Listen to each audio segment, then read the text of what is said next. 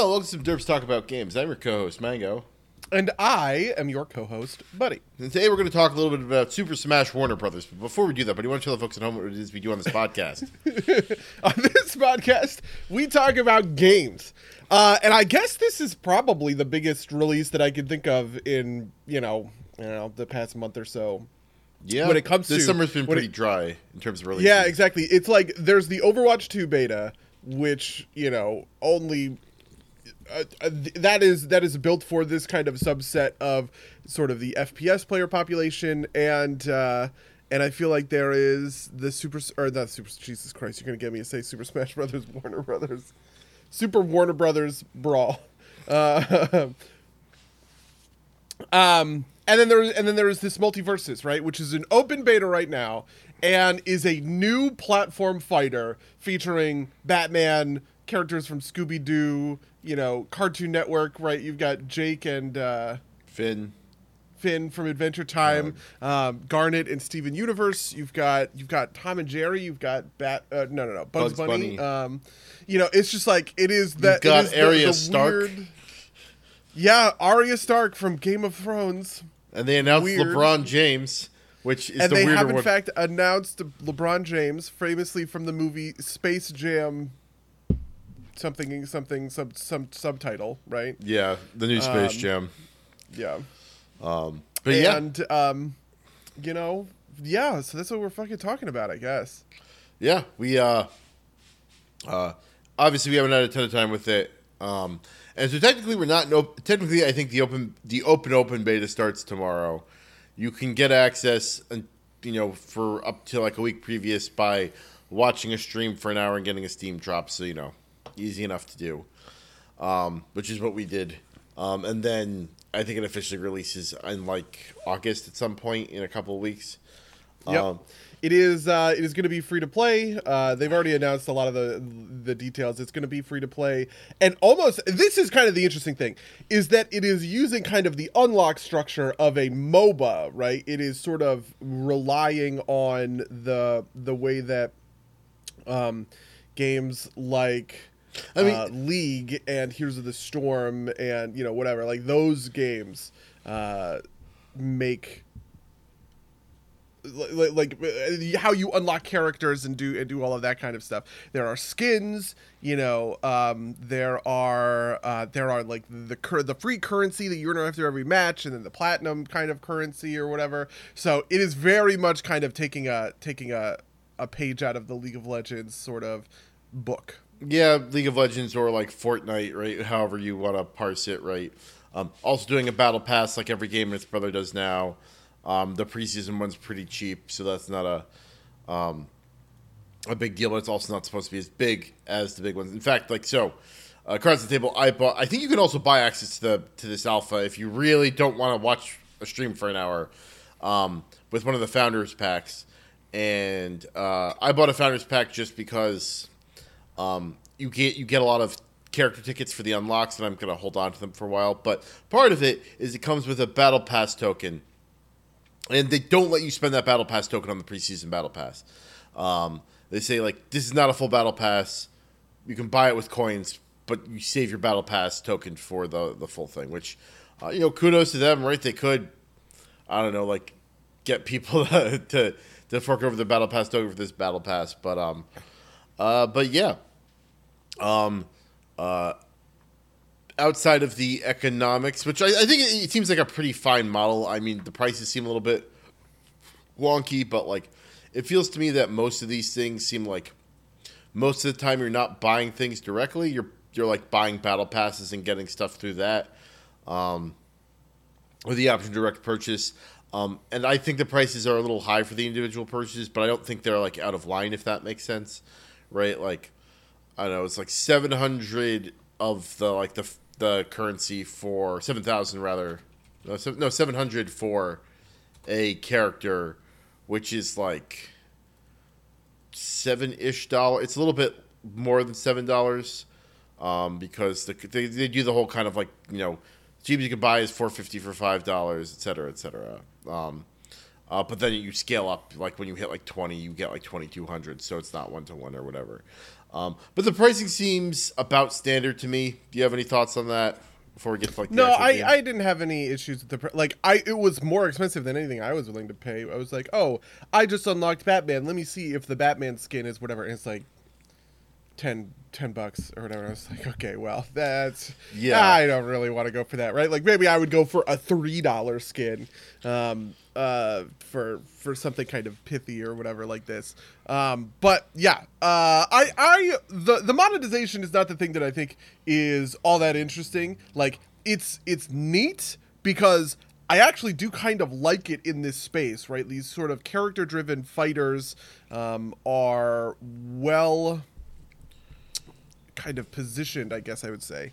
Uh, these character-driven fighters are, are well positioned for it, um, and uh, and there's a lot of cool stuff that you can do with that, right? Like as much as people do kind of complain about some of the aspects of uh, something like League of Legends monetization or whatever, I actually kind of think having valuable goals sort of hidden inside of the game and you earn them over time, right? Like by playing enough games, you'll get enough whatever IP influence points to buy a champion, right? Or um, you know, you'll get enough of these coins to to buy a fighter, right? Like those that makes a lot of sense to me. Um, and I think works pretty pretty well, all things considered. I agree. I agree. But enough about the economics of the game, I suppose, and to the actual gameplay. Um, now, I I know both of us have played, I think, every Smash Brothers game, but probably differing amounts. I I would venture to guess I've played more than you, especially of like the newer entries. Yeah, I haven't. I I've played some Ultimate, but I haven't really touched Ultimate. Um, for me, Smash Brothers was mostly uh, Nintendo 64 Smash in college because we had an N64. We just didn't have anything else, uh, and we used to play. We used to play Smash constantly on on that. Um, and then uh, in high school, we played an untold number of hours of melee, and I guess eventually Brawl. At the very end of high school, Brawl came out, right? Um, uh, and and so that is really like the it, the the fighting game I have maybe played the most is probably Soul Calibur 2. That was the one that I like went really hard on. I went to tournaments, you know, in the city and stuff like that for for Soul Calibur 2. But I would bet that combined over, you know, over all of its installments, Smash Brothers is the fighting game I have played the most for sure. Yeah, and I, and I think a big part of that is just kind of it lends itself to parties, right? Like to like a you know a thing that you can all, and it's also like you know, um, free for all nature. Like let's makes it good for like kind of social gatherings. Um, that's actually an interesting thing I think to highlight about this game. Whereas it is in the arena fighter is is the kind of genre of Smash Brothers is, is what like the subgenre of fighters is called called arena fighters. Um, and it is particular in that it's it's marquee mode. The one that you're supposed to play is two v twos. Um, and a lot of the characters have, um, I think maybe even all of the characters have some aspect of one of some of their mechanics that uh, only really works with a teammate. Um, some of them are more significant than others, but like you know, in in particular, I want to say like uh, like Reindog, which is the one unique character for this thing, has like essentially can like zap its allies with uh, like a beam and then pull the pull the ally to them. Um, and everybody has something a little bit like that, right? Like you can mark your mark your teammate and do something. And Wonder Woman can shield their allies. Uh, Shaggy can like um, when he powers up, he powers up his allies, and he can also use a move to like dash to them. Um, uh, all that all all that kind of neat stuff, and I, and this really kind of like it's interesting because it means that it's it. So fighters are traditionally very solo games, right? Like even in Smash, which has support for team battles, um, team battles were always kind of like a secondary thing, right? Like the you know the premier event's always one v ones, um, and so it's very very interesting to me and very cool that this game is built is, very openly built around uh, a, a teammate perspective. Um, Yeah, I also think it's interesting because the character.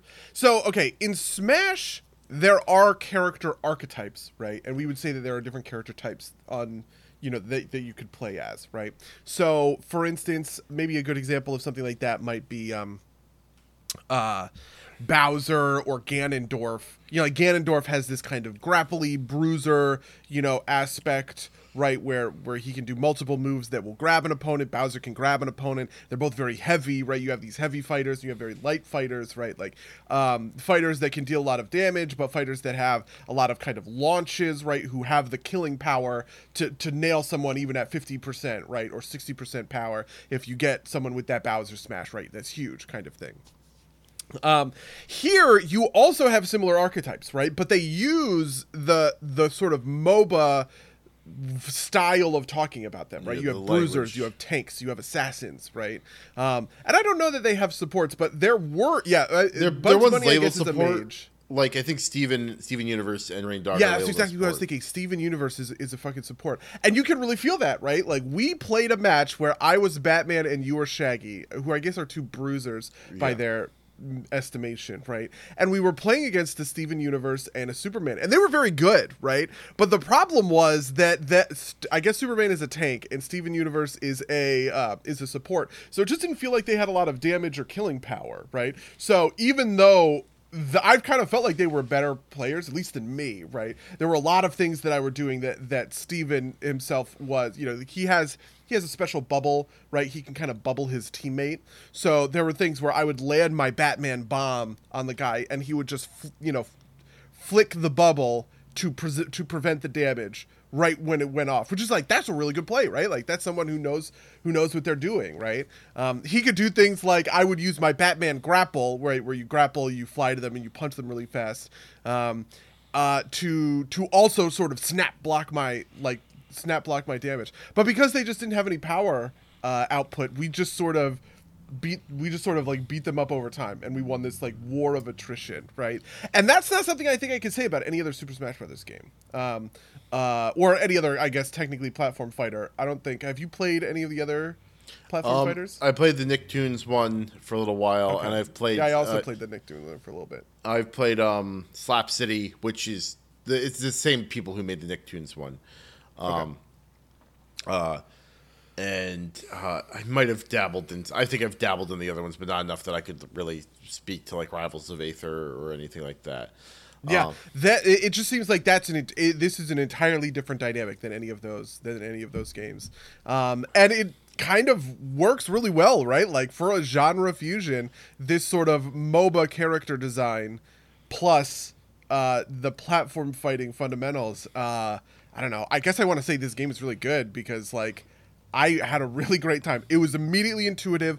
I felt the depth all like right up front, and I was like, "Oh, there's a lot here," and it feels like there's a lot more here than I would like. I might otherwise, you know, find or like want or something.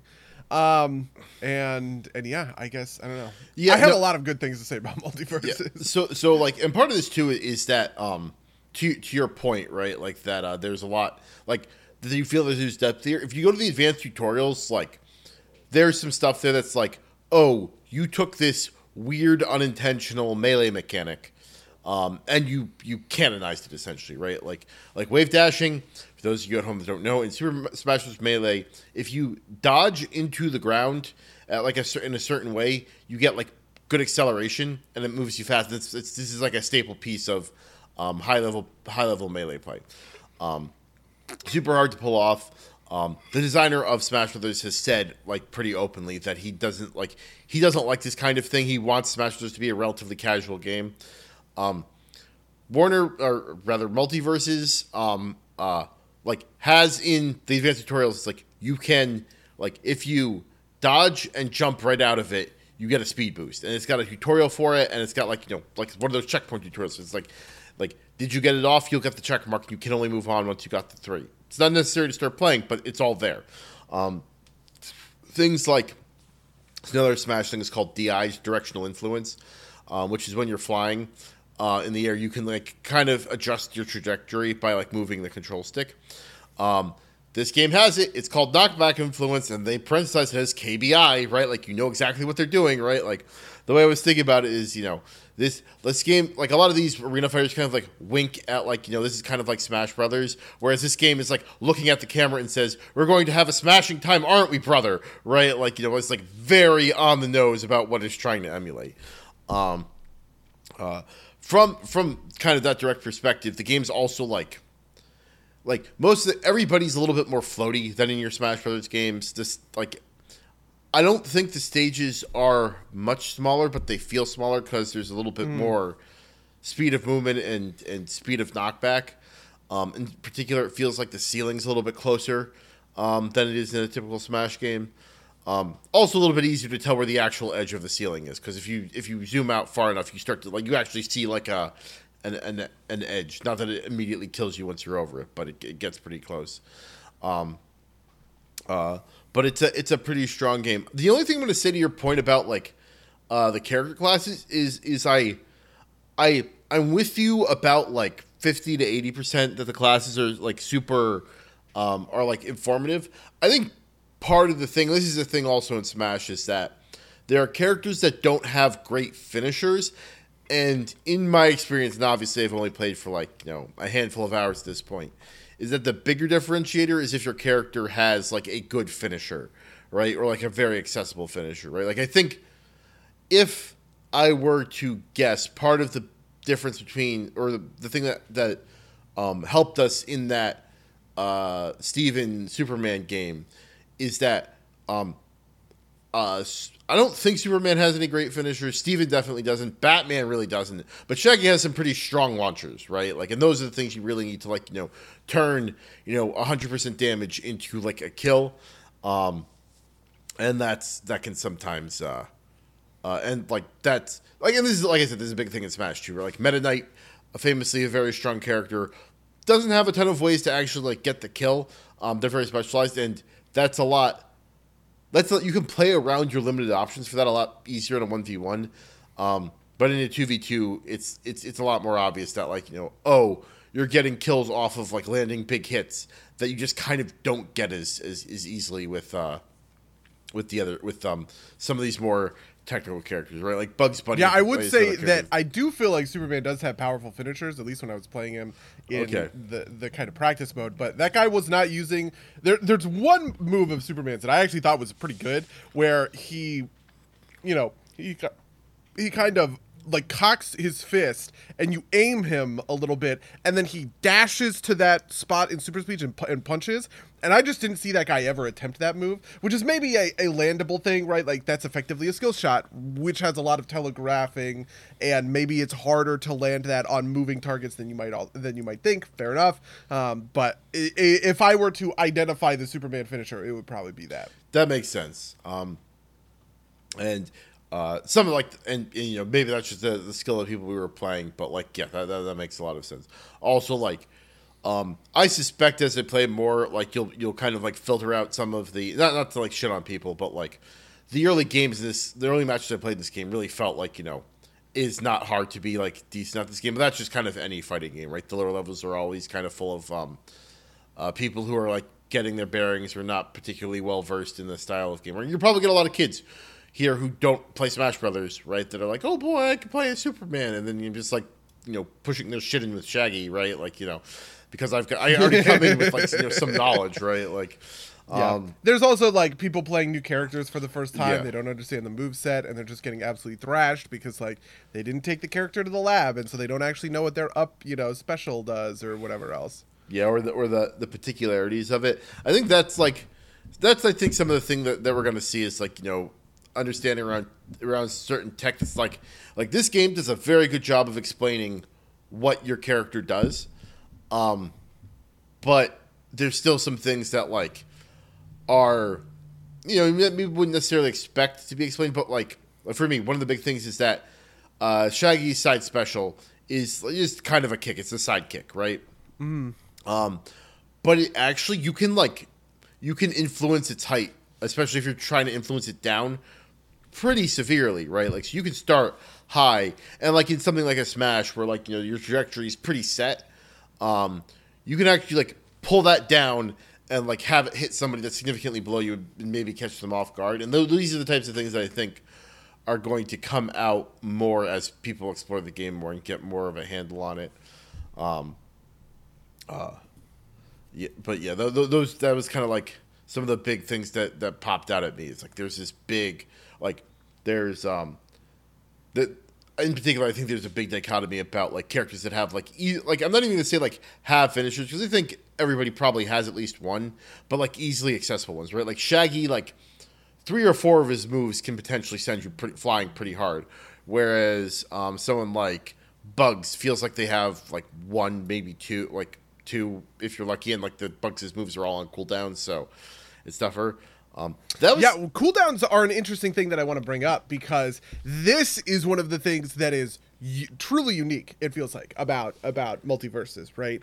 Um, whereas cooldowns are something that I'm very that we're very used to in most other genres, right? You could look at WoW, you could look at you know League, you can look at Overwatch for three different, completely different genres, right? An MMO, a MOBA, and a um, uh, an FPS, and all of those feature functionally cooldown based gameplay, right? You know, obviously there are characters who essentially don't have cooldowns. That's always going to be part of a thing, right? You could look at something like a gun as a uh, as something that doesn't have a cooldown or has sort of like an activatable cooldown in reloading or something like that. But at the end of the day, most characters in those games are going to have some version of cooldowns that they are going to have to sort of you know, revolve around, right? And the gameplay there is really basic and really straightforward. You have to pick the right time to use this thing, right? Because otherwise you will be punished. Otherwise it will be it will be gone for 10 or 15 seconds and you're going to need to figure out some other way, right? Um, in order to kind of progress your your uh, your win goal.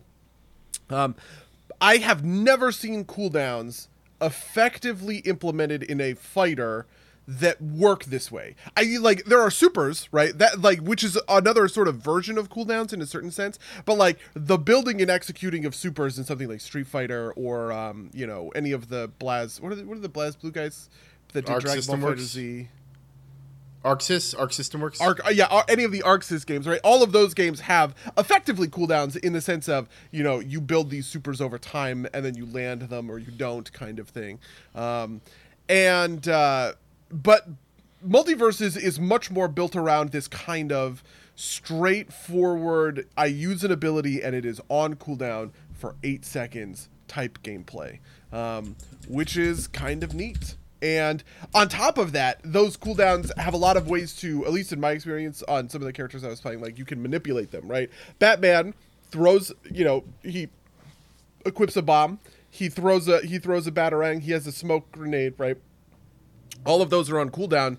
But if he picks up the batarang, if he throws his batarang and picks it up, it refreshes the cooldown, right? If he equips the bomb to a batarang and he throws it and doesn't hit anybody, and he captures the the, the batarang, he gets both the bomb and the and the batarang back, right? And I think that that's the stuff that's that's kind of interesting about uh, about the cooldowns in MultiVersus is that to me feels like a very league interaction, right? Um, or a very Overwatch interaction to cooldowns, right? Oh, here are these here are these ways that you are going to use your ability you're going to use it once every you know five or eight seconds um, and there are and there are a multitude of ways in order to refresh the cooldown and change how the character plays right um, but uh, yeah MultiVersus MultiVersus really like offers that sort of depth which i think is neat and compelling yeah no so that's so just uh to be complete here, there are cooldowns, or there were cooldowns in Rising Thunder, which was um, a, kind of a, a fighting game that was built to be a little bit more beginner friendly, and then the developers got acquired by Riot. The Cannon Brothers, famously of Evo fame.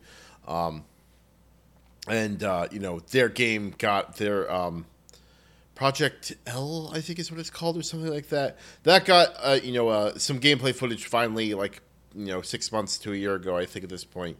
Um, and it will probably also have cooldowns because so part of part of the thing here is that um, a lot of fighting games, especially the more traditional either 3D fighting games or 2D fighting games, have um, part of the part of the way you kind of like soft gate in cooldowns is you give them particular inputs, right? Like like mm. a fireball in Street Fighter doesn't have a hard cooldown, but it's but it's limited by how fast you can do a quarter circle forward punch, right? Um, which is a particularly long cooldown, but that that mechanical thing is still is like is part of the balance, right? Like moving a like um uh, what's it called? Like uh, Guile has a sonic boom. That's a charge move. You hold back and then you press forward to to do the, the sonic boom. Um, moving that to a motion, which would be a quarter circle forward, which is an easier input and also a quicker input, has like specific balance changes. And part of this is just kind of like you know um, getting into how fighting games usually really don't want to tell you things, right? Like, um, like theoretically, like K. Rool in Smash Bros. Ultimate has a batarang style thing. It's got its crown which he throws, and if you don't pick it up. Uh, after a certain amount of time, it'll respawn, but the game doesn't surface that to you, right? Like, it doesn't surface Yep. that information to you. Um, and so there are some of these concepts in here, but but like you know, I will agree with you that, and I think it's also very true that like this game has much more, much it utilizes cooldowns in a much more noticeable and a much more visible way, and also in like a way like like the way the reason that you can get fuzzy in these other games is because those cooldowns are like like like uh, on like kind of like a global scale, like very short to like extremely short. Whereas here they they can be a little bit longer, right? Like like some of like Bugs Bunny's moves have like very long cooldowns. Um, yeah, like does- if you miss the safe with Bugs Bunny, you're out for like 20 seconds. Yeah. Right? and there's not like really a good native way for him to to to uh uh bring those cooldowns down, right? Like he is he's basically playing resource management game, which is another archetype for uh for for different fighters, but like it, it's got this very MOBA-ish feel, which which I agree with you with. Something I also think that that Multiverse has done differently than even something like Rising Thunder, which had this built in, um, is that is it's hybridized better, right? Like like Shaggy basically has no cooldowns outside of kind of like the standard, um, like everybody has like a dodge bar cooldown, and there's some other little things in there, but he doesn't have any like cooldown moves, right? Um, Yeah, nothing that'll show up on the HUD to show you, oh, this thing is ticking up. Right. Yeah. Whereas for Batman, you could have three of those boxes all ticking up at the same time. Right.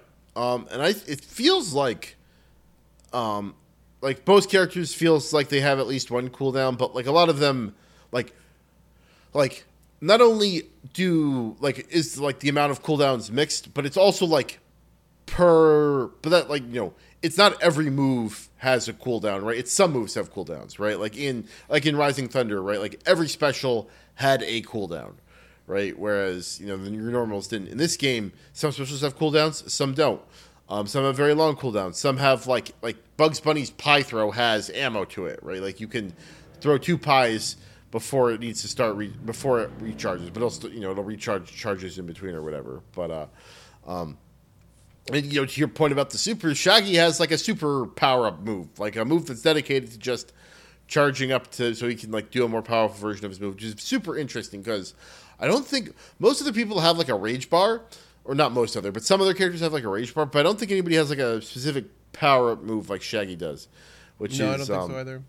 interesting. Like the so this is something I used to talk about with League, where I felt that like the design space for League in terms of like what like acceptable mechanics were was a bit more constrained than something like Dota 2, which is the OG. Like Do- Dota 2 was a little was willing to be a little bit more wild with what it with its uh, possibility space. That's something that I that I'm seeing with MultiVersus is that the design space for the characters is much bigger and not only that but it's also much more distributed right like something like smash like you get some like neat characters that do some weird stuff like like like minecraft steve right like like has like such a weird moveset that a lot of people don't know how to deal with him but it's like all concentrated on steve and like you know there's a couple characters with a couple of specific specifically weird things um, this game it's all spread out, right? Like you know, Iron Giant's like two to three times the size of any other character, right? Like any, he works kind of differently, right? Like when he's hanging to an edge, he like kind of acts like a wall. Um, uh, like you know, like I said, Shaggy has his unique kind of power up ability. Um, uh, uh, like there's lots of like there are characters that have like weird, unique like movement based things. Velma has this like clue collecting mechanic where you can like trap someone in a police car. and The police car tries to jump them off the edge. Um, There, there, there's a whole store, right? Finn's whole thing is about dealing damage to generate coins so that he can buy stuff from a store in the middle of the battle, right?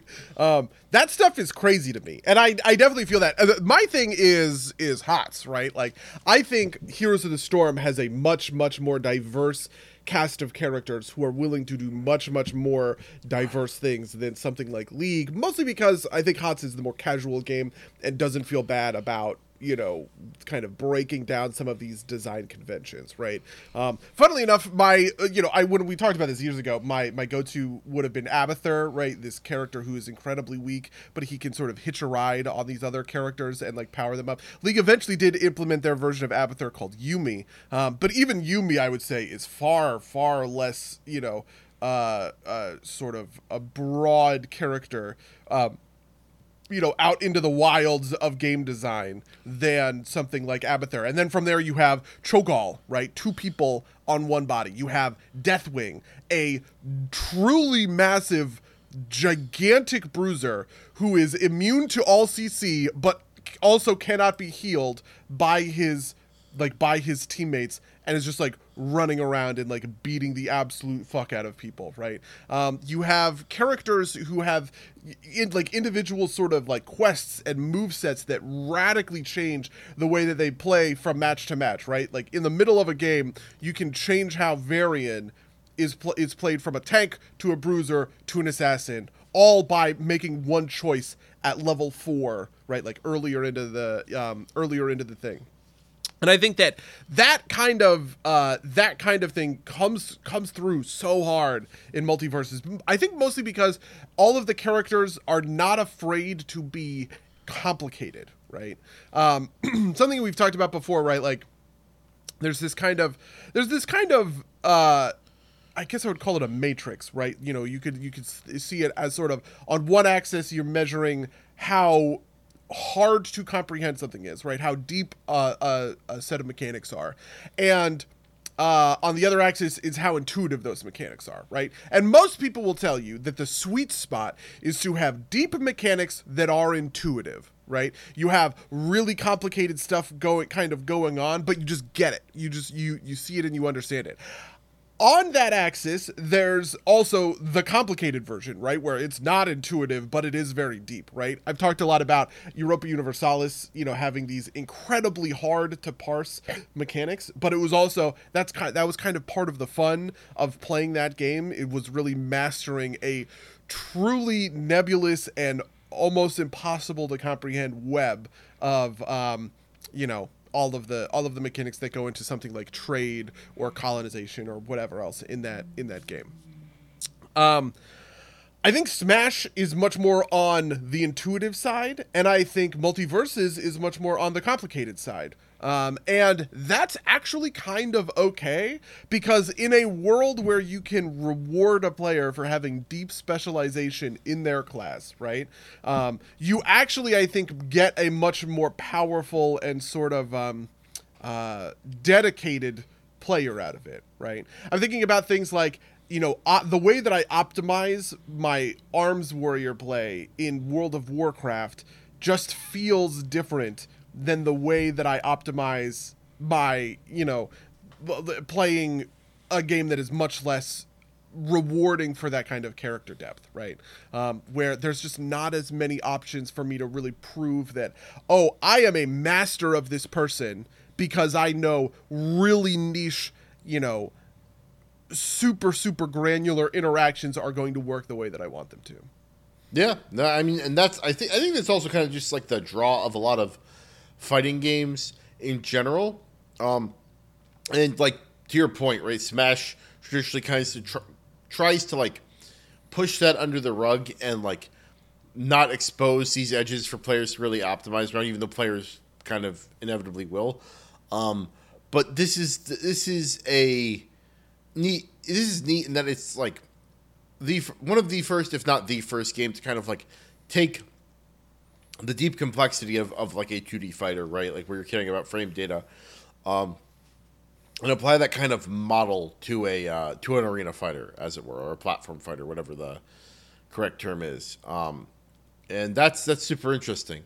Um, it's also like it's also interesting, like what they chose to emphasize, right? Like this game has heavy emphasis on air battle, um, and like heavy emphasis and heavy emphasis on kind of like air mobility options. Every character gets two jumps and two dodges and two air special moves, right? Which is a lot more mobility than you, a Smash. You usually get like, um, you know, eight like two jumps and then and an air special, and that's basically it. Um, and uh, and the game I think also resets these on like wall jumps too, which is like you know pretty insane. Like you have a lot of options. There's no ledge hanging, but like like the air game's pretty intense, especially if you go into it. Um, and there's like a lot of like a lot of control there, and I I think that's like once you when the game gets like big, it's a lot of the games can be played. I feel like in the air off the sides of the battle, and people trying to like um, get like like spikes are satisfying in this game, but they aren't nearly as default deadly as they can be in Smash. Right, like a, a spike in Smash means you're pretty done. In this game, if you're at low health, you can maybe recover from a spike. Um, yeah. Especially, and I think that's all because of no ledges, right? Yeah. Um, which I think is clever as fuck, to be honest. I didn't quite comprehend it at the time uh, when I was like playing the tutorial and they, you know, or I guess it wasn't the tutorial. It was in a game, right, where where I just had I was like, oh wait, I'm hanging onto the wall, and I can just do a very typical kind of platformer, right, like pop, pop, pop, pop up the wall, um, like you know something I would do in Spinch, for instance, Right. Um, which is a just really interesting way to play the game because honestly, I think ledge stuff kind of sucks about Smash. Um, you know that the game is so so focused on on these interactions at ledges where it feels like one player has just way more control than the other. Um, kind of evening that out by giving the sort of uh, the spiked player a real chance at recovery right? Because even if you are spiked but like you can like on batman i can use the grapple to get back to the wall. You know on shaggy you can use his over special in order to get onto a wall and start kind of climbing your way back up. Um, that feels really interesting and that feels like a kind of a fairer state of affairs compared to like you know if i'm watching youtube videos of smash players it feels like a lot of the time when i'm watching them get a kill it is because they are playing you know this this uh, this kind of edge this like ledge game Yeah, right? very complicated edge game. It's definitely a focal, focal point of, of those games. Um, Yeah.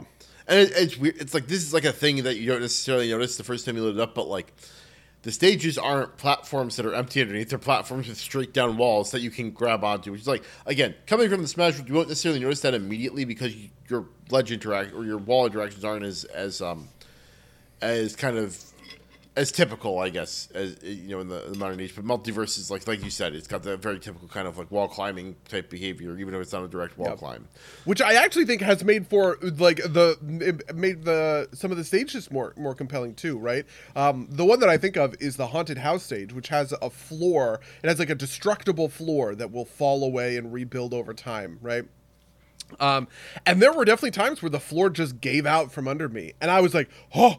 But like the ability to latch onto a wall and wall climb yourself out of that hole is actually pretty easy, right? So it is simultaneously more dangerous. That kind of thing would be a death sentence, right? Um, in in Smash, and there are certain Smash levels that are built entirely around the gimmick of right, like this platform is going to fall away, and that's incredibly dangerous for you. Um, and uh, and I and so it not only is a a redefinition of the mechanic to be a kind of um, I guess I want to call fair. Really, the thing is is that it feels fairer, right? Uh, to be a sort of fairer state of, of affairs. It also lets them kind of power up the de- the design space um, in this one aspect of level design uh, in order to make for interesting interactions. Yeah, I, I don't know if I'd call it fair, but I see your point. It's it's a different focus for the game. Um, Yeah.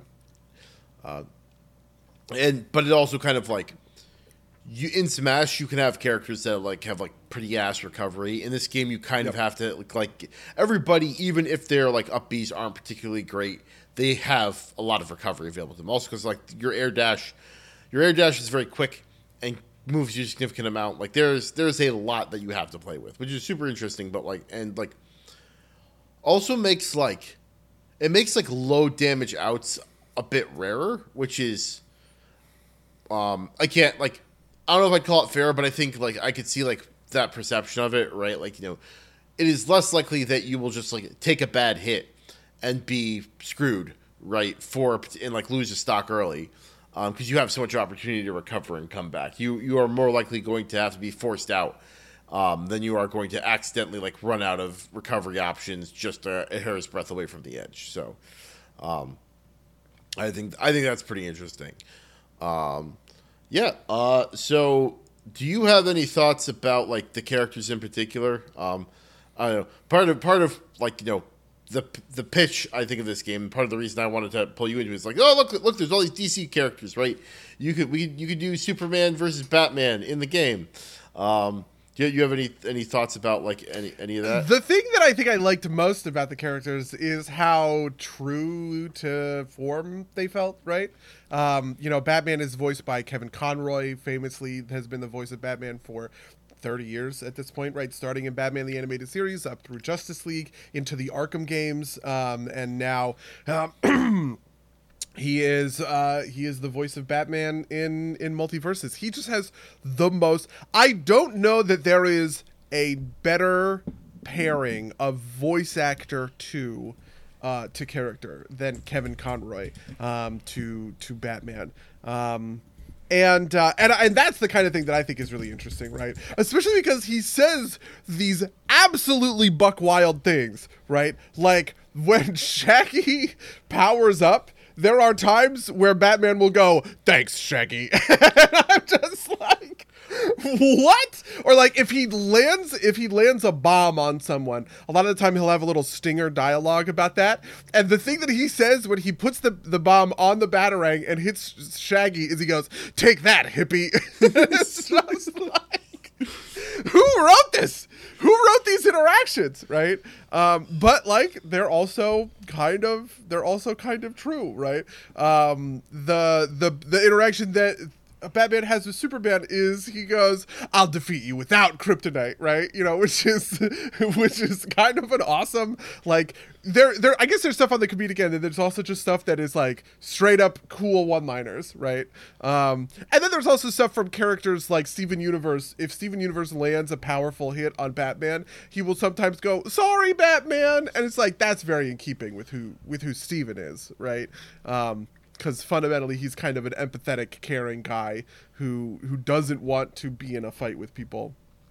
Uh, and so I guess on that end of the equation, I'm just sort of impressed at how well they w- have been able to sort of nail the uh, the sort of spirit and personality of these characters. And I hope to God that later this year, when Aquaman 2 rolls around, we get Aquaman voiced by Jason Momoa. If I could play Aquaman in a Smash Bros fighting game and and I can hear my man, right? Like I am going to flip the fuck out.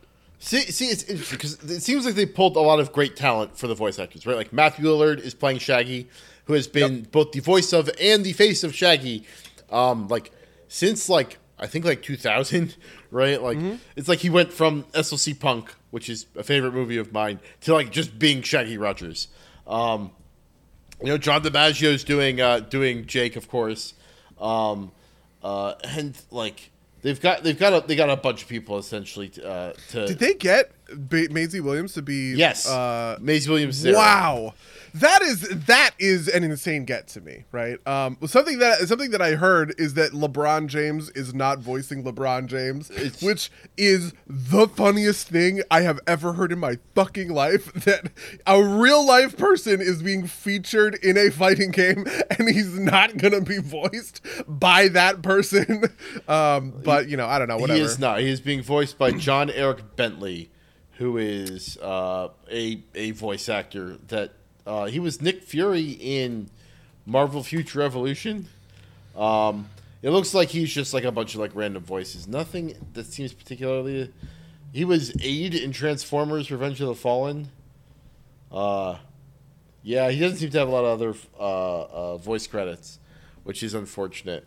Um, or, or, who knows? Maybe he's a good guy. I don't, I don't know anything about John Eric Bentley. Um, uh, but uh, was he Barrett? No. no he's a, he, he looks like he's a bunch of uh, uh, a bunch of additional voices on a lot of things. Like like a lot of his credits are additional voices, which you know,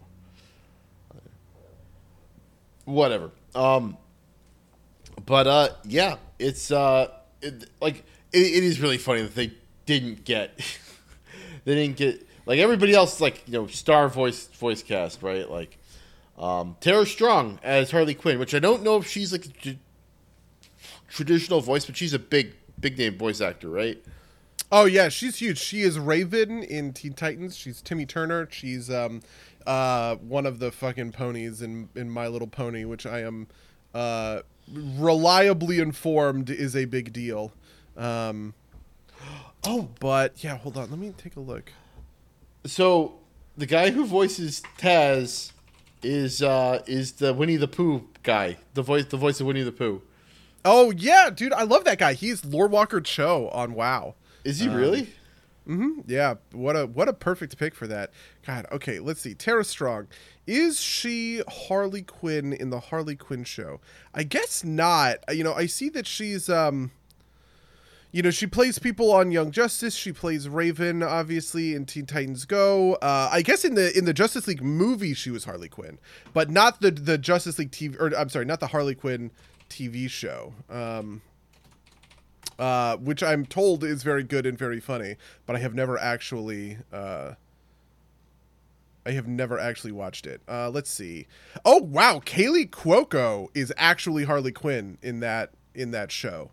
Uh, who's the who is the um god what's what's she called? The big bang theory. Oh, okay. you know she's the she's the neighbor from from big bang theory. They kind of have an insane voice cast for this actually. Ron funches is king shark. Dude we have to watch this show. What? I i okay okay.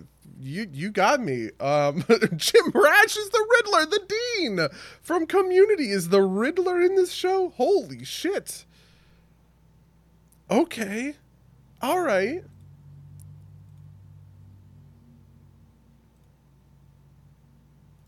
Um, but yeah. Anyway, so the MultiVersus, uh, the MultiVersus voice cast is really is really something else. Uh, the one thing that I would maybe say I um I am sad about is that it didn't feel like they got a good voice for Superman. Um, I think the the best Superman voice is also his voice from uh, that era of uh, uh, Justice League, the the animated series, and uh, the Superman animated series. Um, but they picked up a guy named George Newbern, who I actually do think has played Superman. Okay, yeah, he's actually Superman in Injustice. That okay, this actually makes more sense to me now. Um, but I will say I wish it was Tim Daly. Tim Daly is the best is the best Superman voice.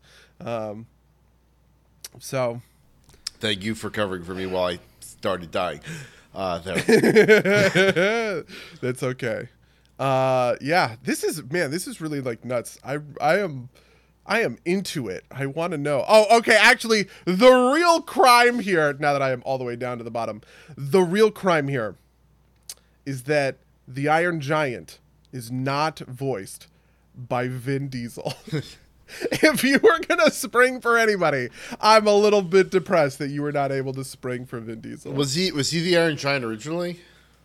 Uh, yeah, yeah. He was uh, he was the original Iron Giant, um, in you know whatever like 2003 or something. Uh, God, maybe he was even before that. I think it's crazy that the Iron Giant's a character in this game, right? Like that, like you know, like yeah, it's a beloved, it's a beloved movie, but like it's like very self-contained, right? Like Wow, this is from 1999. This has to be one of Vin Diesel's very first roles. Um, Vin Diesel was famously, uh, I he, like he was picked up for Saving Private Ryan, right? Hold on, let's take a look. yeah, let's look at uh, Vin Diesel.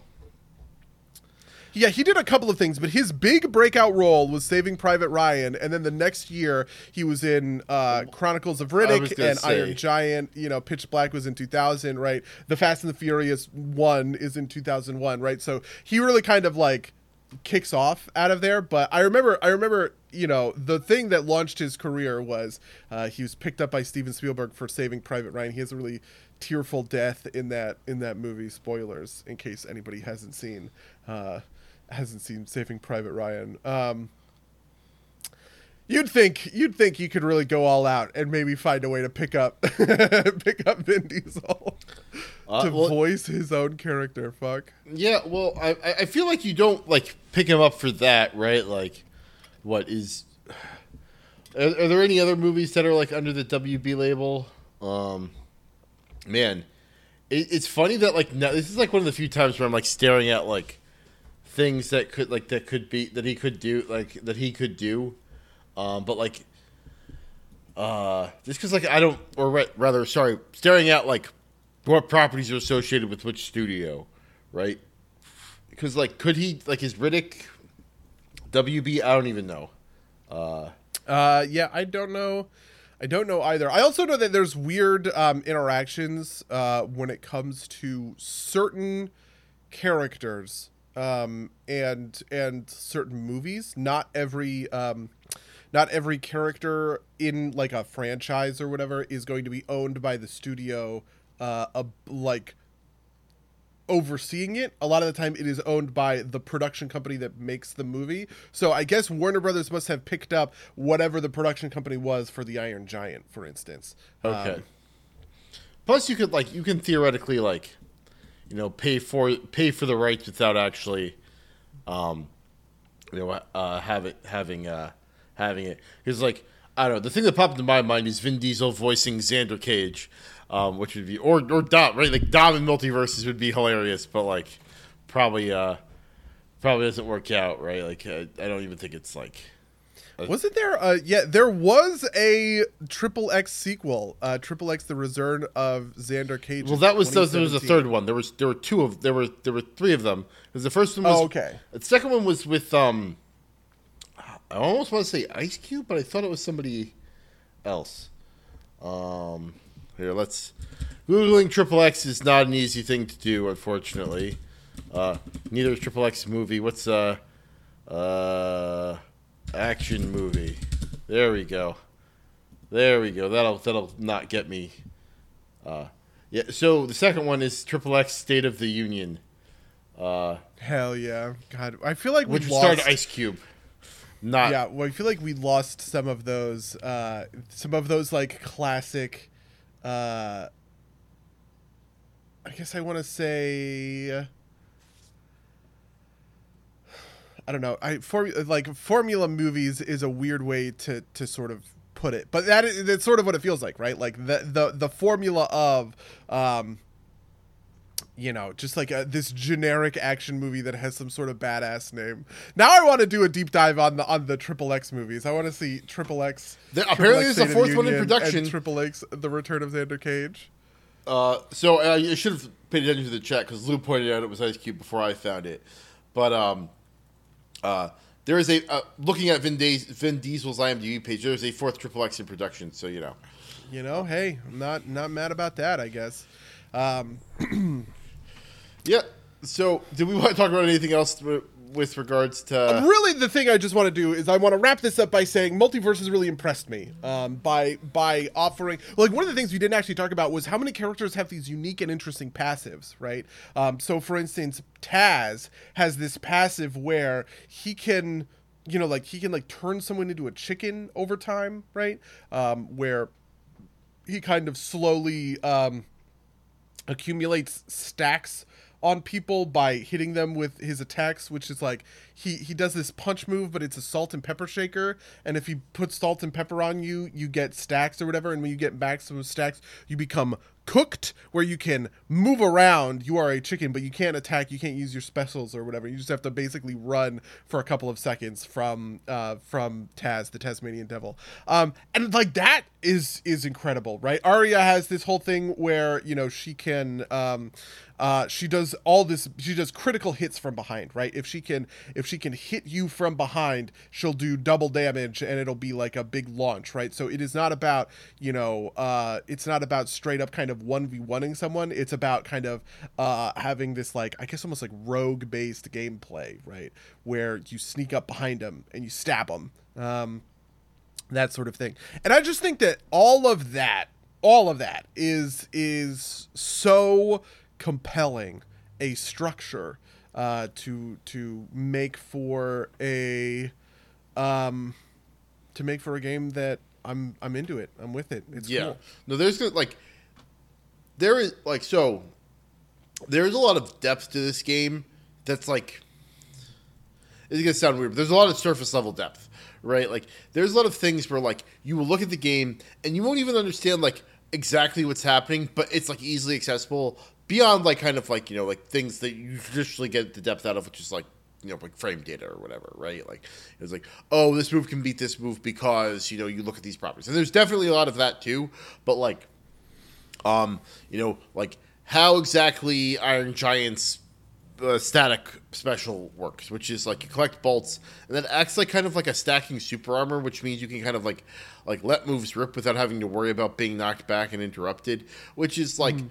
Grokkable, understandable if you read it, but like not something that's like immediately obvious if you just like stare at it on screen, right? Like like Arya, like you were talking about, she has like a face stealer move, and I don't even quite understand how like that works, right? Like you know, you steal you steal their face, and then like sometimes in combos she'll like switch to that character to like do a move, and then you can like use it up to like like stun someone. I think, and it's like what what is happening here, right? Like lots of little stuff like like that. Plus, like there's just like so much flavor to it too, right? Like you were putting this out the other uh, yesterday.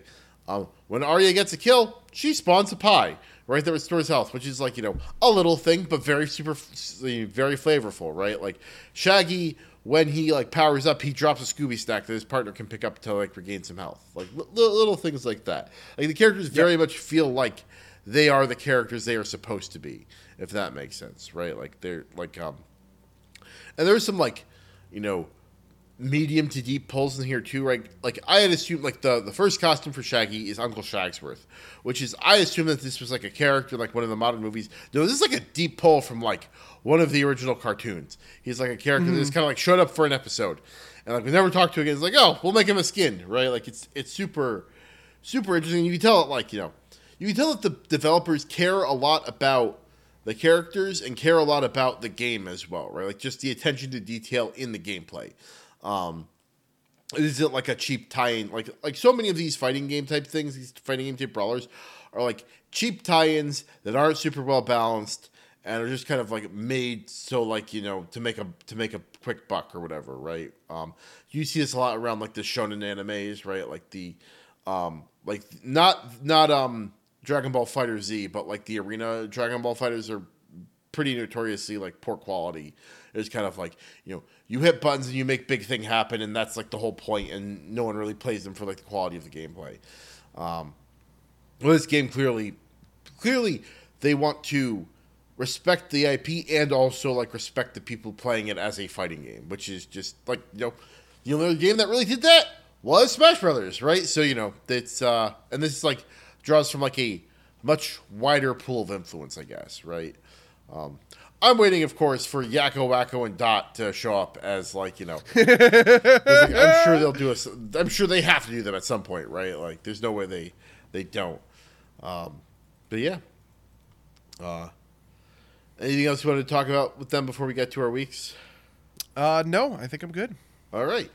Well then, uh, buddy, how was your week? How was my week? Uh, I guess the big thing that I did this week was uh, I watched a show. I watched this show called We Own This City, which is um, an HBO miniseries that is the that is sort of a dramatization of the true story of the corruption inside the Baltimore Police Department that got uncovered in 2017, 2018.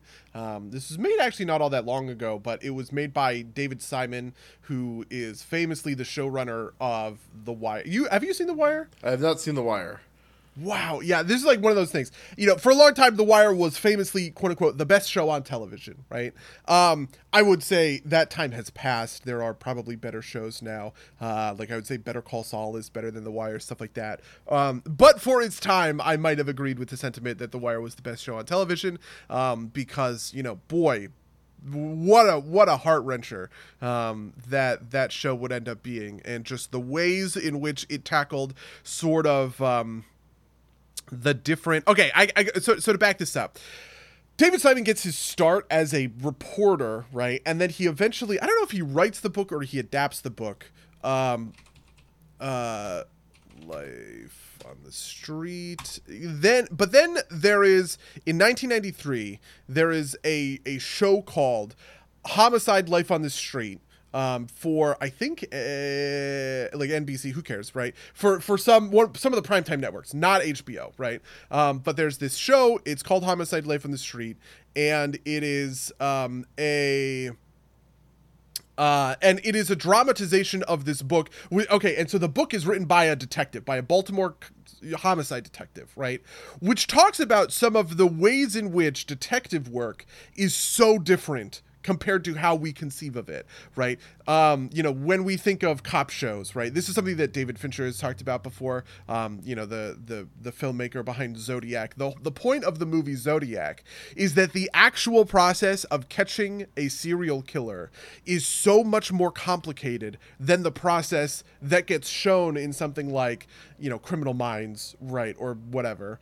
Um, that it is un that is unrecognizable to reality. And that movie is about the frustration that the cops feel at the the kind of procedural hurdles that are getting in the way right? How hard it is to really prove someone killed someone else in the American justice system. Not from a not from an advocacy, standpoint. The point of Zodiac is not to say, oh well, cops really should just be able to point a finger and shoot a gun, right? But it is just that like no, Dirty Harry is actually kind of wrong, and the real way police work happens is by cross-referencing records in three different California counties, all of which who are trying to push their own suspect for the Zodiac killer and don't want to cooperate with the other two, right? The Wire and Homicide: Life on the Streets are very much built on that sort of foundation, right?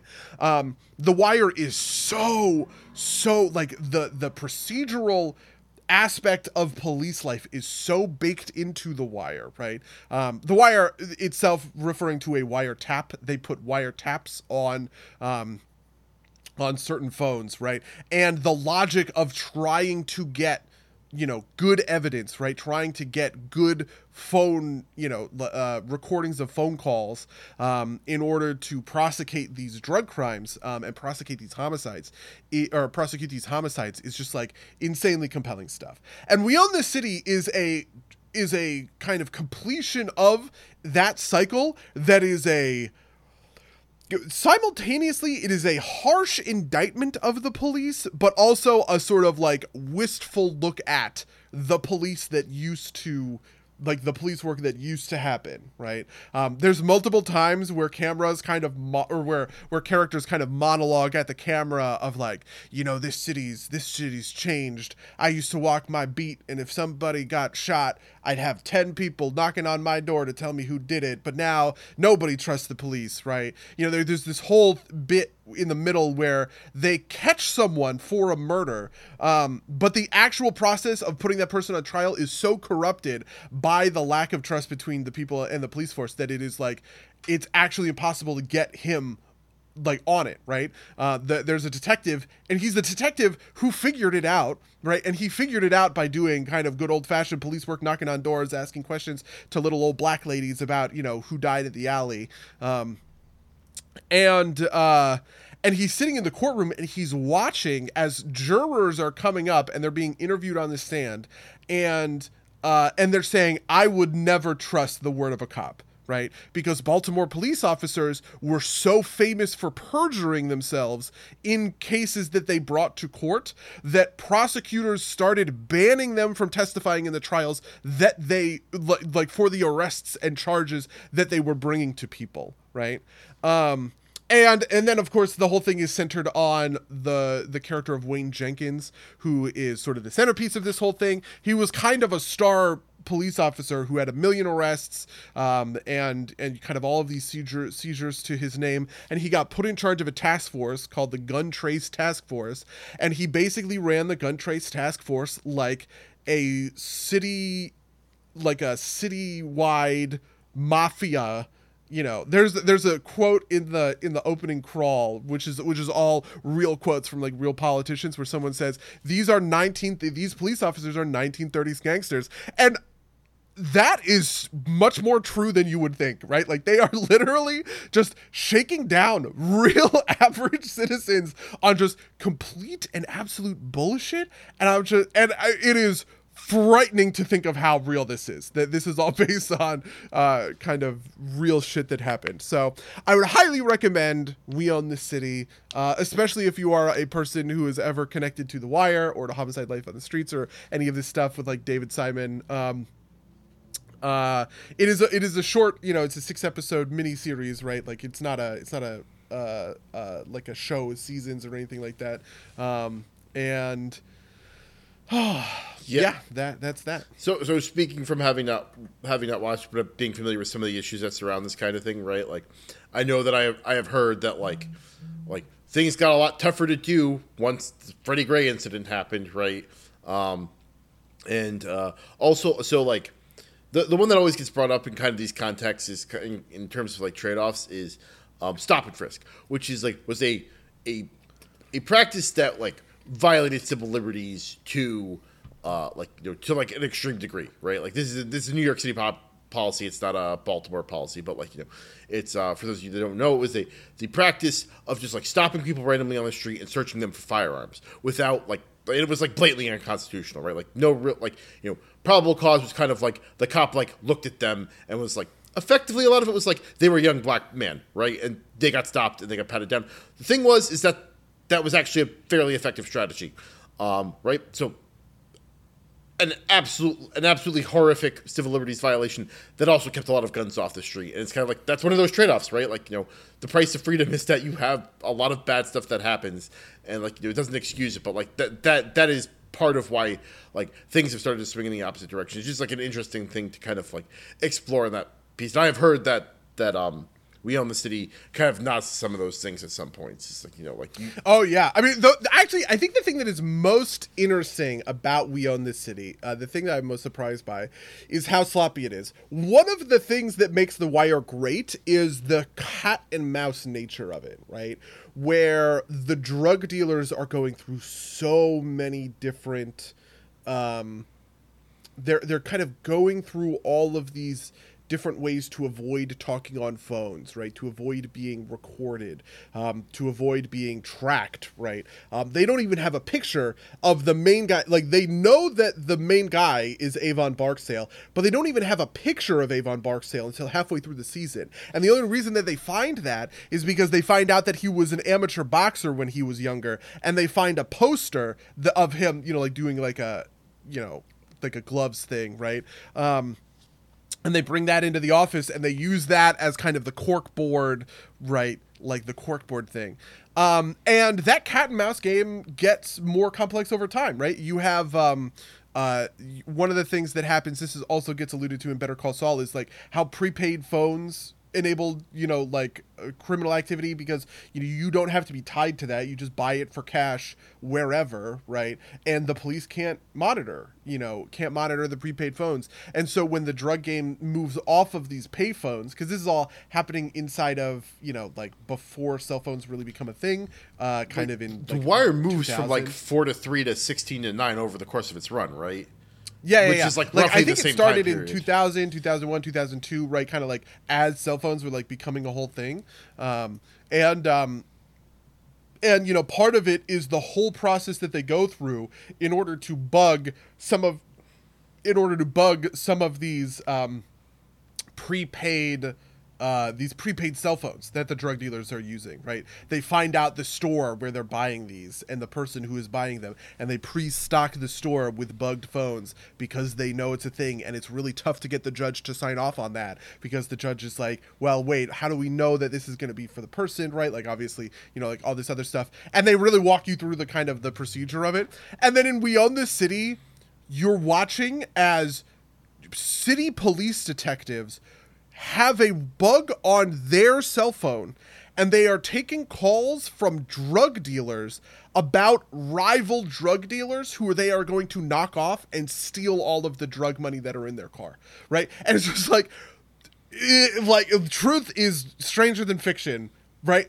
Not only not only are you a police officer having this kind of correspondence with a with a drug dealer right but to do it on your phone and not even like I, it's ridiculous. There's a part and i i have to believe that this is not for, like that this is just how it happened. There's a part where the guy starts talking about a drug deal.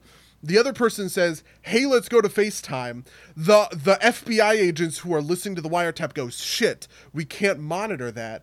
And then after the FaceTime call, they called one another again on the cell phone, and he's like, "Wait, I just forgot one more thing," and he adds more incriminating evidence to the to the phone call, and it's just like, how how did this happen, right? Like, you know, so that is probably the thing that I find Yeah. most compelling about We Own This City is kind of how bumbling and like arrogance, bumbling right? Like a street arrogance that no one, no one Yeah. is going to do. Like it is.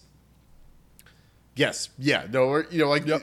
this is. But this is this is why like you get like these like like crazy like serial killers and like you know or like you know um other like kind of individual actors is because like you could evade capture for a while if like you do one thing and you make sure to cover your tracks, right? Like, you know, the clearance rate on any particular homicide is like super fucking low, right? In in a lot of cities, right? Um or any any especially any minor crime, right? It's like when you integrate over time, do you does do you do it enough that you eventually get caught, right? Like, you know, this is like there are some famous or not, maybe not individually famous, but like you can see these videos out of say San Francisco where they're like not prosecuting minor uh, minor crimes. People are just like flagrant about it, right? They walk into a drugstore and they pick up like a handful of things and they just walk out because they know that like it's not worth it to the company. Like the company will write it off as a loss, and if it gets bad enough, they just close the store. It's, and the city's not prosecuting, right? Like you know, um, Yep. and you know, and for one of a variety of reasons, which is not like you know to paint you know any anybody in particularly good or bad light. The cops aren't aren't protecting them. Either it's enforcement or like the cops refusing to do it because they feel like they're not appreciated enough, which is bullshit, right? Like the the whole thing is like absurdly complicated, absurdly terrible, and you know, um, and I'm happy to hear that there's a good thing about it. Away from more serious topics, something that I did this week that I saw you also did this week is played a lot of Vampire Survivors. Oh, that's true. Yes, I did actually get back into. I you know I have dabbled in Vampire Survivors ever since kind of some of the updates, um, but it's just uh, I don't know. I just like I had a I had a stressful week and I was just like you know what, man I just need to like take thirty fucking minutes to endlessly destroy Yeah. these hordes of these hordes of guys. How do you feel about the modern Vampire Survivors? Right, you know what is your six month update on on Vampire Survivors? I think it's it's a lot of fun. There's just like there's a lot more to do, and so like I feel myself. Well, I got 30 minutes. I'll jump back in for a game, right? Like, and uh, it feels like like there's like there's more build space, right? So there's more stuff to do. Like, not only are there more unlocked, there's also like more theoretical stuff to do with the game. Um, yeah, I've I've been having a blast with it, right? Just kind of like, oh yeah, let's kill like seven. have you have things. you responded to any of the balance? Do you think that garlic is better now? Um, I think garlic is. I don't know if garlic is better on its own merits, but there are more builds where it makes more sense than say the Bible. Um, or I don't know if it's called the Bible. Um, but like so like one of the one like pentagram is now a thing you can definitely do and it's got an evolution, right? And in pentagram builds, it feels like garlic makes more sense than um, than the Bible because like if you're doing a pentagram build, you're building around pentagram. Like there's no way around it, um, and that doesn't get any benefit from duration and durations on the Bible, but it does benefit from cooldown. And um, and garlic benefits from the cooldown much more than the Bible does because the Bible at its evolved form is constant anyway. Uh, so uh, garlic getting more Yeah, it also the the big thing that I think about garlic now is the knockback. I feel that a lot, right? Um, being able to uh, like take the Bible and the cross as sort of a defensive combo of if anybody gets too close from me, I can knock them out. Um, I've also seen that like it says on the tooltip that it also makes freezing enemies better for the clock lancet, but I have never used that item super effectively, so I don't really know. yeah, I, I haven't been. I have. I have not picked up the clock lancet since uh, since I've come back to the game. So maybe there's just things that I that I'm not exploring yet. But I've just having a lot do you of. have a do you have a favorite? I feel like the last time we talked, you said the Bible was your favorite uh, power. yeah. Um. I don't know if I have a strict favorite, but like I just unlocked Pugnala and like her X thing. Um, like she's got like the two I wings. I don't know Pugnala actually. So she she basically does a constant stream in like an X uh like like pattern of bullets, um, and then like her the evolved form of that is like this big like rotating thing, and that was super fun because like I decided to try it out on like one of the 15 minute bonus stages, like the plant one, and that like I literally kept. Have you gotten one of the gold four leaf clovers yet? Like the money like thing. So oh wait, what, the one what, that where every time you kill you get gold. Yeah, yeah, and like it's yeah, the bar at the bottom, and you can combo it for a while.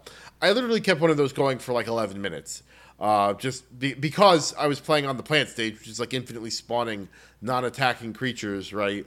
Um, and I put out like the the X thing is just constant, so just like constantly knocking down stuff, and just like generating like tons and tons of money, which was like it was just like like you know like oh big like that was like a straight up cookie clicker like you know number go up number go up right like yeah that, that, that was super fun like you know and you get that with the like the other stages, but there's a little bit more tactical, a little bit more uh, stuff there. Like also just kind of like the game isn't as trivial anymore, right? Like I felt like in that first set, I got to a point where I was like, oh yeah, I will make it to 30 minutes. It's just a matter of like, you know, how effective I am doing it. Here it feels like, um, like it's still not super difficult, but like there's like some steps there, right? Like you know, you have to, and also like yeah, I go on. I, I think a lot of that has also come just from having those extra options. Now that so many things have evolutions, I no longer feel like I'm kind of pigeonholed into um uh you know, it, like it kind of felt like the original like, when we were when we were first playing and reviewing the game. It was um always kind of bad to go some of these items that didn't have evolutions, right? Like you didn't want to go the lightning ring just because it would never evolve into anything useful. But now most things have evolutions.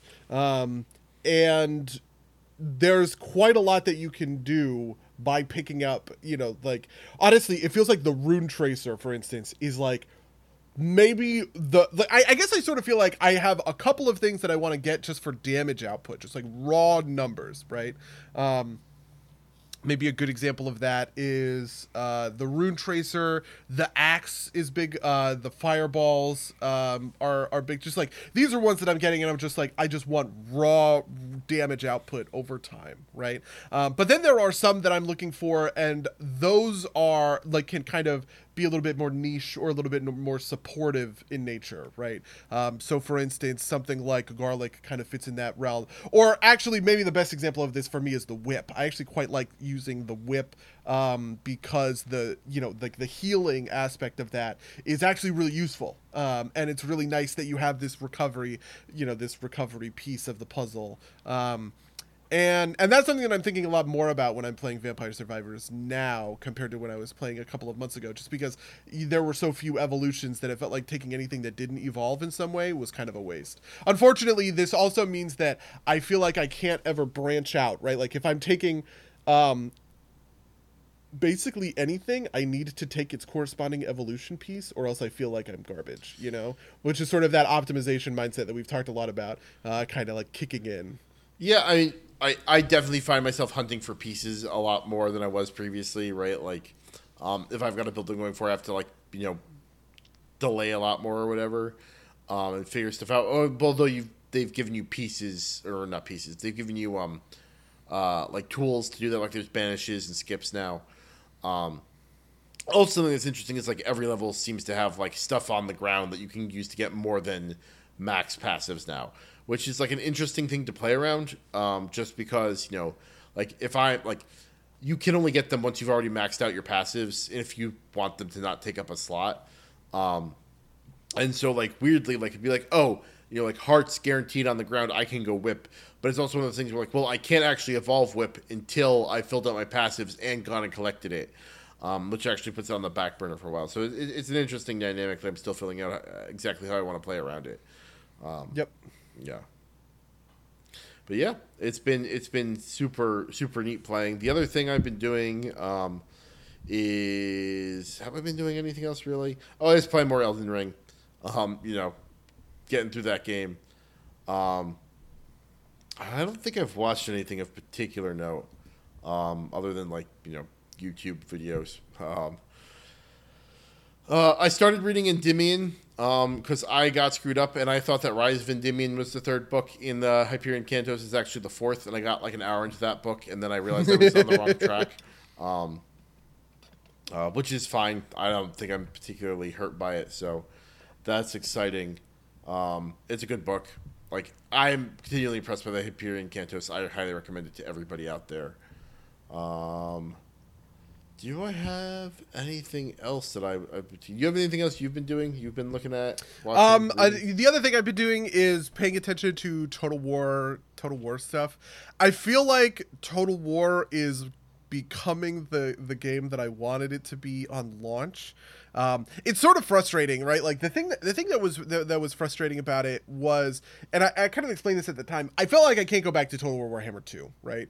At the end of the day, Total War Warhammer Two is the the small updates that came in Warhammer 3 around settlement battles and sieges and that kind of stuff um, is cool and and good and they're so fundamental to the way that I want to experience the game that it's actually kind of hard to get me to kind of like go back before that was the case. Um, something that I'm reminded of that I actually had forgotten is that in Total War Warhammer 1 you could not settle mountain provinces as the empire um, and vice versa. You could not settle savanna provinces, like like farmland provinces, as the dwarfs, right? Um, and in Total War Warhammer 2, they added this system for okay, well, you can settle stuff that is outside of your pre- your preferred comfort zone, but like it is going to seriously impact the way that you know that that zone progress. Right, a province that is all mountain for the Empire is actually is going to produce less money. It's going to take longer to sort of grow to its maximum height, and it's maybe going to be less useful for you over time. But if you do really want to paint the map red, you can paint you know kind of paint the map red.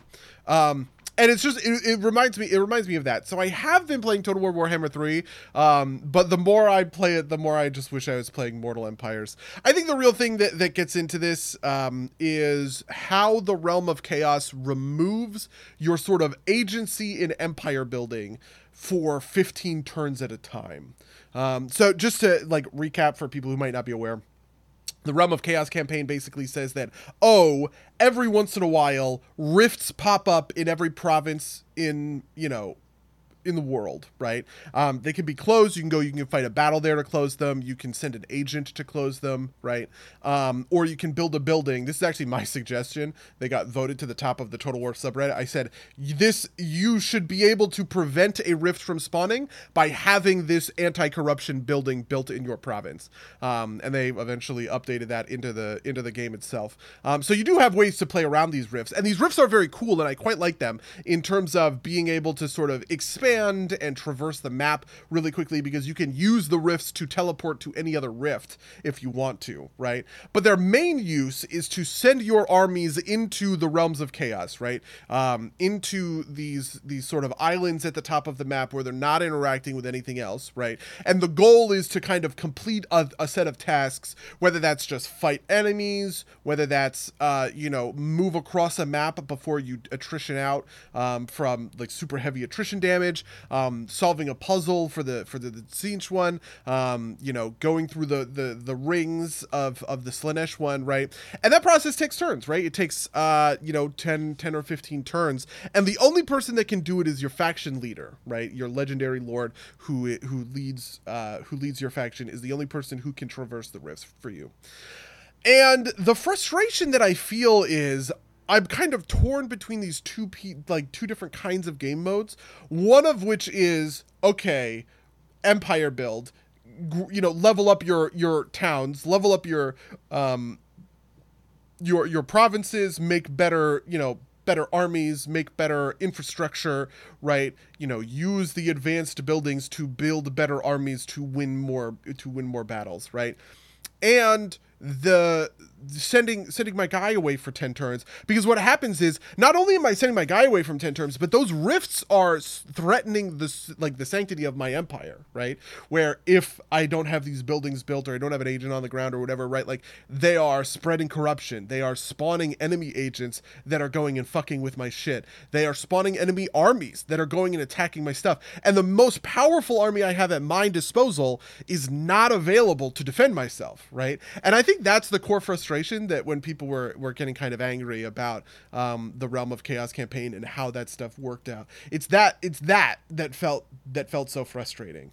Um, and I guess I just have such a boner for Total War that I want to keep playing despite despite it.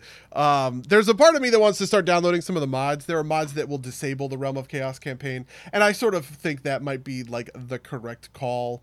Um, you know, the, the correct call for something like this. But really, what all I want is I just want Immortal Empires to be out, and then I don't know that I'm ever going to touch the Realm of Chaos campaign again, um, which is a little sad because I actually quite liked the Vortex campaign. I did the Vortex campaign on multiple characters in Total War Warhammer 2, but the Vortex campaign, which also sort of had this stuff, right? It sort of put objectives on the map, and you were racing against time, against your um, um, against other races to accumulate resources before they accumulated those resources, right?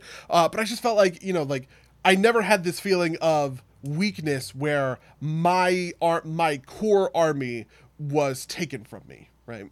Um, and so yeah, there's just like new there's just like always new stuff coming in the uh, in in the Total War stuff. It's like every week there's there's more information. Right now we're getting information about the the, the Champions of Chaos pack, which is a a Lord and Unit DLC pack that is coming out with the Immortal Empires campaign that is going to radically radically redefine how uh, Warriors of Chaos, the faction, which is probably the oldest and most in like in most dire need of an update faction in the game Um, they are getting four new legendary lords, and um, and they're getting a whole host of new of new mechanics that look really sweet. Because uh, like one of the things about Warriors of Chaos, like the the idea of Warriors of Chaos is that you have these mortals, right, like humans, and the humans are they start as sort of like marauders, right? But the more that they dedicate themselves to chaos, the more they they kind of power up, right? So they start as marauders, they start as chaos marauders, then they uh, upgrade into chaos warriors, then they upgrade into chaos chosen, right? Um, and the the the new update for Warriors of Chaos is going to actually deliver on that sort of fantasy in real time, right? Where your um where your regiments you can recruit them as sort of these basic bare bones units but as they fight battles as they as they win they are being tainted by the marks of the chaos god. And they are going to become oh you're not just a Chaos Marauder, you're a Chaos Marauder of Khorne, right? And the Chaos Marauders of Khorne have dual weapons, which is uh, which is like a powerful anti-infantry. They're just going to chew through um, uh, other enemy infantry units, right? Um, or you're a Chaos Chosen of Nurgle, and you're going to get these big armor-piercing great weapons, so that you can kind of smash through big, heavy armored like armored units or whatever. Um, and I think that is the coolest fucking shit I've ever heard, and is like it's like winning for days. um, they announced the release date. It's a month from now. It is August 23rd, and uh, you know, I'm excited. I guess that's that's that's that. yeah, that's fair enough. Yeah, no, I I mean, my other big thing I'm looking forward to is is Rumbleverse, which I've talked about on this podcast, but that's like in a couple weeks. So I'm sure we'll do an episode about that just because it's gonna be I it like there it's it's good to be a fighting games player for this summer. This is like you know they're good games, and uh, nothing else is coming out, so no one's going to be distracted by anything else. Apparently, um, it is weird how dead this summer feels in terms of like game releases. Um, I don't feel like I've gotten anything like a, that's like super anticipated on the on the docket. Do you have anything that you're super looking forward to coming out?